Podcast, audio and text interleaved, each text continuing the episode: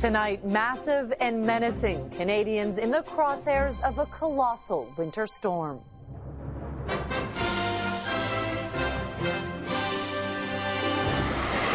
Severe weather slamming southern Ontario. This is very wet snow, heavy amounts, and, and low visibility. As Atlantic Canada digs out. The roads are just absolutely horrible.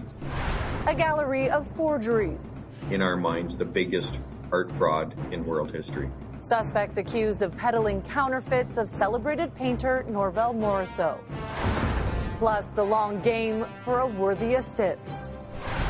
It's the most emotional thing I've ever seen in my life. Playing it forward, a marathon in memory of a young hockey hero.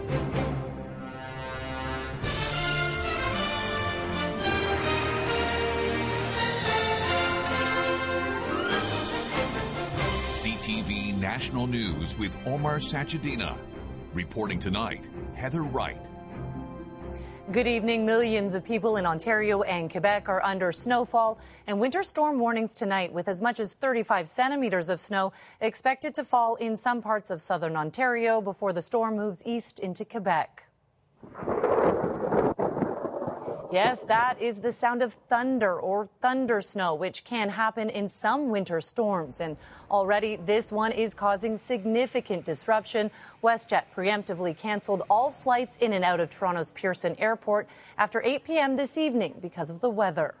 They said my flight is cancelled and I'm to come back after um, on the 7th of this month, you can imagine.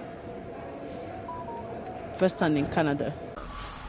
Heavy winds are also leading to blowing snow and poor driving conditions. At its peak, this storm is expected to drop between 5 and 8 centimeters of snow an hour. A separate system has people in the Maritimes cleaning up today as heavy snow and high winds caused delays, canceled travel, and closed schools. Here's CTV's Atlantic Bureau Chief Creason Ashkate on the major cleanup people were digging out this morning from the biggest snowfall of this season. Yeah, I had to dig the car out. That was a chore for sure. The roads are just absolutely horrible. Be a helpful, helpful neighbor. the wet and heavy snow began to fall last night, quickly sticking to everything. Police advised against travel as road conditions were slippery and treacherous and crews tried to keep up on clearing the roads. A lot of areas of mainland Nova Scotia received in excess of 20 centimeters, uh, particularly the uh, Halifax area received 25 to 30 centimeters. Today, schools across Nova Scotia were closed. Very, very snowy. With many families enjoying their snow day outside. I don't like the shoveling, but actually, you know what? Actually, I, I like because shoveling is fun for me. It's my therapy. This mother hoping some light labor will get her actual labor going. 38 weeks pregnant, we're hoping that baby might make her entrance with shoveling. Parts of southern Ontario are getting hit with another snowstorm, with stores stocking up on essentials. Snow shovel broke down on me, so here I'm at Home Depot replacing it. Yeah, we've had like already about 30 centimeters last week, so another 30 on top, we're going to be in for it. Crews in Toronto preparing for the 35 centimeter dump of snow, a task that will go well into the weekend. This will be an all hands on deck operation. You'll have had over a month's worth of snow in 10 days. I mean, snow sitting on the ground, there's about 55 centimeters sitting now. This will add more to that. And that snowstorm in Ontario is expected to make its way into southwestern Nova Scotia by Saturday morning, bringing more snow into the weekend. Heather. Thanks, Creason. In Halifax tonight, 32 million Americans are under a winter alert, with millions bracing for more severe weather in the south. In the past 24 hours, at least seven reported tornadoes carved a path of destruction across four states. Eight people have died. In Lewisville, Texas, strong winds gusting to 110 kilometers per hour tore apart this roof at a local marina and this large piece of metal captured on camera crashing into a house. Thousands are still in the dark with power lines exploding. Wow! Oh my God! Oh my gosh! In Kirby, Arkansas, this was the major damage left behind after a confirmed EF2 tornado swept through. That system heading east to Alabama with heavy rain and winds. And in California, this desperate plea for help near the mountains. Now under a state of emergency, residents and authorities are trying to dig out of three meters of snow. They've been stranded for more than a week. The National Guard is flying in to help get people out. Police north of Toronto say they've rescued dozens of migrant workers from an international trafficking ring. Investigators claim Mexican workers were lured to Canada with promises of a better future, but instead found themselves living in squalor and toiling at farms and factories for little pay. CTV's John Vennavally Rao now with the disturbing details. Police video shows some of the arrests, one person being taken away from a luxury home, with those charged being accused of exploiting migrants, forced to live in squalor, and police calling it all heartbreaking. The victims in this case, 64 of them, were subject to deplorable living and working conditions with no way out. According to police, the victims were both men and women from Mexico, ranging in age from their 20s to 40s recruited to come to Canada and promised a better life. Instead, police say they were mistreated, abused, and exploited, made to do manual labor at farms, factories, and warehouses around Greater Toronto. They also described living in deplorable conditions, including overcrowding, with dozens of people sleeping on mattresses on the floor, a lack of food, a lack of privacy, and bug infestations. This farm's among the five sites police raided. They say the victims were driven to work in dilapidated buses and were scared to seek help, worried they'd be deported. They were being sent to farms to do work at less than minimum wage, um, being charged, uh, you know, rent for a mattress in a room. Of the five arrested so far, two are Canadians and three are Mexican nationals, while police have issued arrest warrants for two others.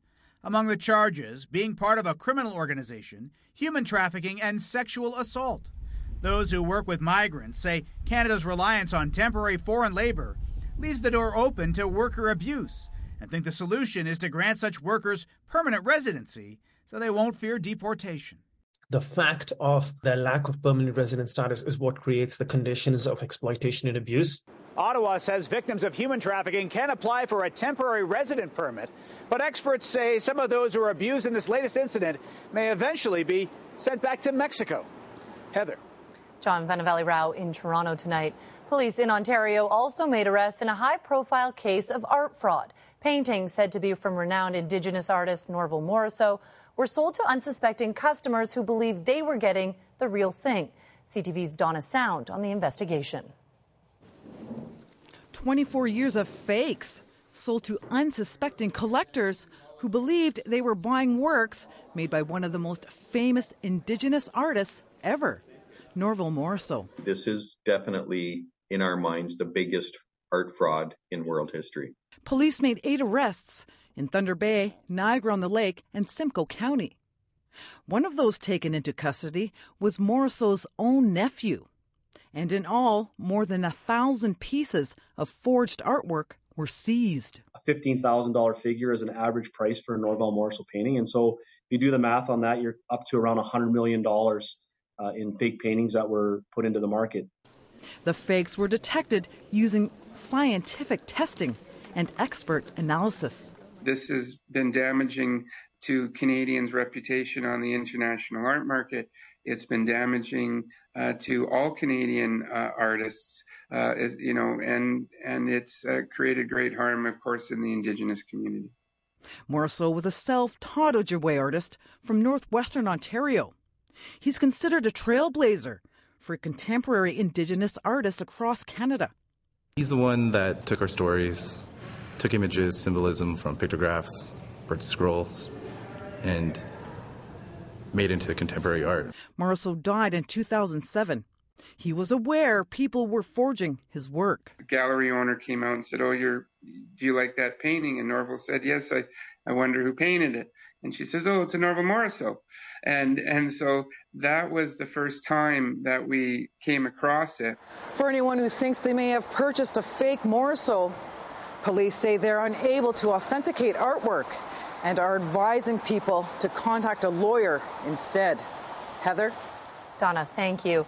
In a South Carolina courtroom today, disgraced lawyer Alex Murdaugh was sentenced to consecutive life sentences for the murders of his wife and son. The penalties were handed down only hours after his convictions. And while Murdaugh continued to proclaim his innocence, the judge wasn't buying it as he handed down his punishment. CTV's Tom Walters reports. The depravity, the callousness, the selfishness of these crimes are stunning. Prosecutors called for Alex Murdaugh to get the maximum sentence. He did. For the murder of his wife Maggie. I sentence you for the term of the rest of your natural life. And of his son Paul. I sentence you to prison for the rest of your natural life. The two were shot to death at a kennel on the family's property in June of 2021. I respect this court, but I'm innocent. I would never, under any circumstances, hurt my wife Maggie, and I would never, under any circumstances, hurt my son Paul Paul. The court did not buy Murdaugh's claims of innocence. Not credible, not believable. Calling him a good liar, but not good enough, juror Craig Moyer says the guilty verdict came quickly.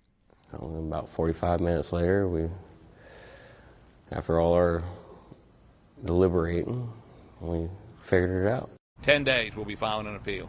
Defense lawyers argue that jurors were unduly influenced by damaging testimony about allegations of sleazy and heartless financial crimes by Murdaugh. You know, stealing from kids who lost their mother, from uh, somebody with pancreatic cancer, somebody that's a paraplegic. Now disbarred, Murdaugh comes from a long line of prominent lawyers. Early in the trial, to protect the appearance of neutrality, the judge removed a courtroom picture of an honored former prosecutor, the defendant's own grandfather. Now, the crimes of Alex Murdaugh mark the almost Shakespearean downfall of a long, powerful South Carolina family. Whether he appeals or not, Murdaugh's days in court are far from over. He still faces further investigation, lawsuits, and roughly a hundred additional criminal charges. Heather? Tom Walters in Los Angeles tonight. Prime Minister Justin Trudeau rejected calls again today for a public inquiry into foreign meddling in Canada's elections. This despite a new poll that suggests the vast majority of Canadians are concerned about Chinese interference. CTV's senior political correspondent Glenn McGregor now on the security issue that's dogging the Liberals. Concerns over election interference followed the foreign affairs minister to a meeting with her G20 counterparts in India and into a one on one conversation with China's foreign minister. Melanie Joly says she told Qin Gang that Canada will never tolerate any form of foreign interference in our democracy and internal affairs. According to Chinese media, he rebuked her for not condemning groundless, nonsensical rumors and hype about China's meddling. A world away in Winnipeg, the Prime Minister sounded exasperated, defending his record. Pretty sure everything I've said over the past 20 minutes answered that question. He again dodged questions about a public inquiry. We put in place strong, independent mechanisms by top public servants who get full access to everything that all of our intelligence and security committees, uh, communities look into and find and monitor. A new poll for Nanos Research shows that the issue is catching Canadians' interest, with 71% of respondents rating Chinese interference a major threat. It's on the radar, people are worried, and they're probably wondering what we're doing about the future. The motion, as proposed by Mr. Julian and amended, carries. Last night, a parliamentary committee passed a motion demanding the government call an inquiry. To look also into the abuse by the, the regime in Beijing of the, the, the domestic Canadian uh, Chinese population. But this former member of the Conservative National Council says his party must tread carefully to avoid alienating potential voters. Not every Canadian of Chinese descent is an agent of the People's Republic. And it's a very delicate thing to communicate when going after the Chinese government. Next week, the opposition parties are expected to bring their demand to the House of Commons. They have the numbers to win a vote calling for an inquiry, but it wouldn't be binding and it wouldn't force the Liberals to act. Heather. CTV's Glenn McGregor in Ottawa tonight. Thank you. The White House revealed today that the skin lesion removed from U.S. President Joe Biden's chest last month is basal cell carcinoma, a common form of skin cancer. Biden's doctor says the cancerous tissue was successfully removed and that no further treatment is needed, but the 80 year old will continue to undergo regular skin screenings. Coming up after the break. The oldest surviving piece of furniture still used for its original purpose. An extraordinary royal restoration project. Plus, Ben was like a hero to absolutely everyone here, I'm pretty sure. Rinkside for a remarkable cause.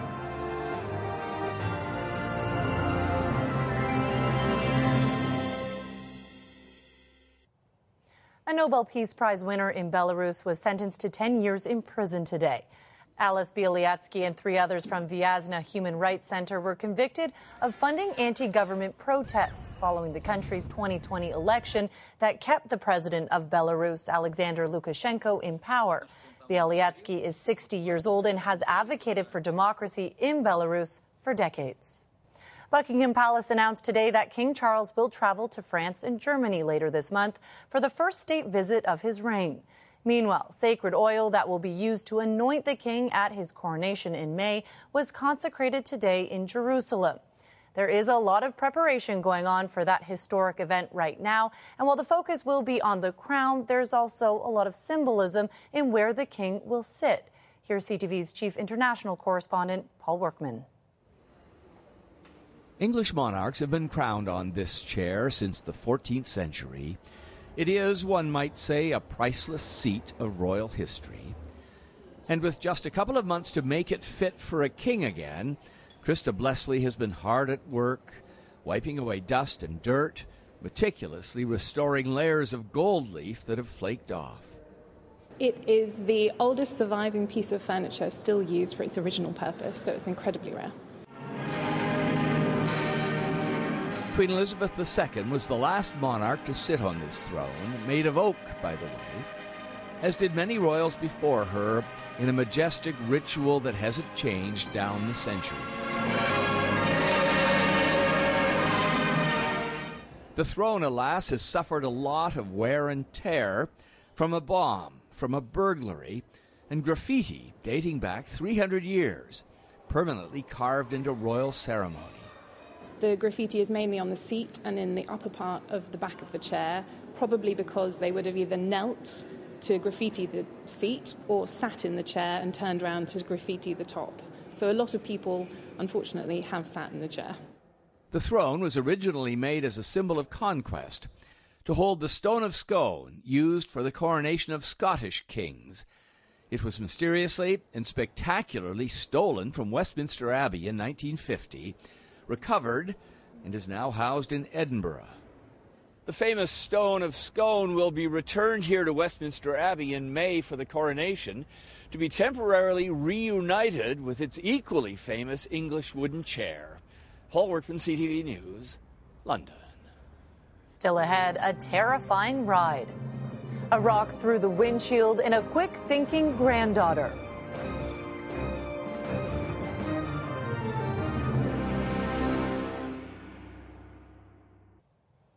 Ontario man is praising the quick action of his 16 year old granddaughter after a softball sized rock crashed through the truck windshield and slammed into his face. I owe my life, I think, to her. She, uh, yeah, I just get emotional every time I think about it. Ed Podnowitz says Autumn pulled him from the car when she saw his bloodied face and carried him to the passenger seat, knowing she had to get him to hospital. The catch, she only got her beginner's license in November. Having to realize now that I have to drive with a cracked windshield, my grandpa bleeding, and then I was on the phone with 911.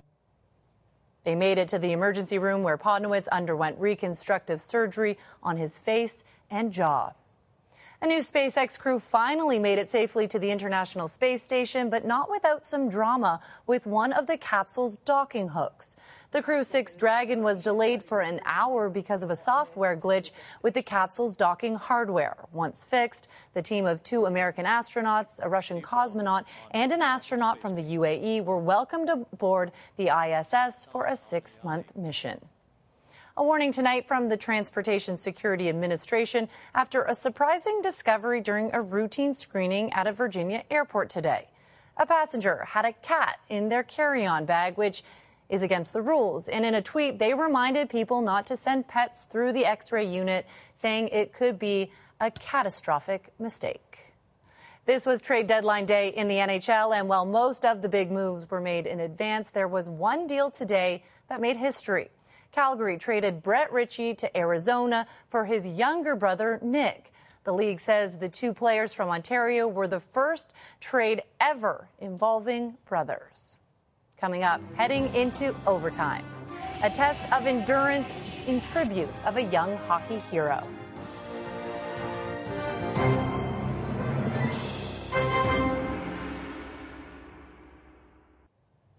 Leave you tonight with the net gain of Kids Helping Kids, a marathon hockey game that started today in Alberta, with both teams playing for one important goal. CTV's Alberta Bureau Chief Bill Fortier with a new take on a tradition of giving.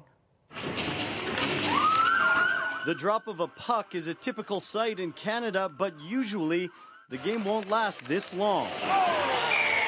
This one will go for more than two days straight. You just like enjoy it stay positive, I guess. The annual world's longest hockey game has been held for 20 years at Brent Saik's property, Saiker's Acres. This is the first one played by kids. It's the most emotional thing I've ever seen in my life to watch those kids go out there. Their exhaustion, no match for their drive. They're raising money for the fight against pediatric brain cancer. Honestly, it's for a good cost. Every like, it's not as bad as like children that are dealing with cancers. Already, the game has raised more than $150,000 for the Ben Stelter Fund. The young Oilers fan died in August after he captured hearts across the NHL with his love of his team and his famous demands for a certain victory song.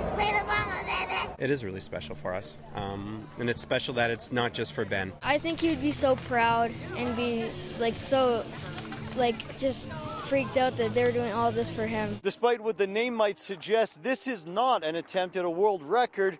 However, that record has been set right here on this rink. Let's go, boys! Between 2003 and 2021, Saiker's Acres has hosted the actual world's longest hockey game seven times.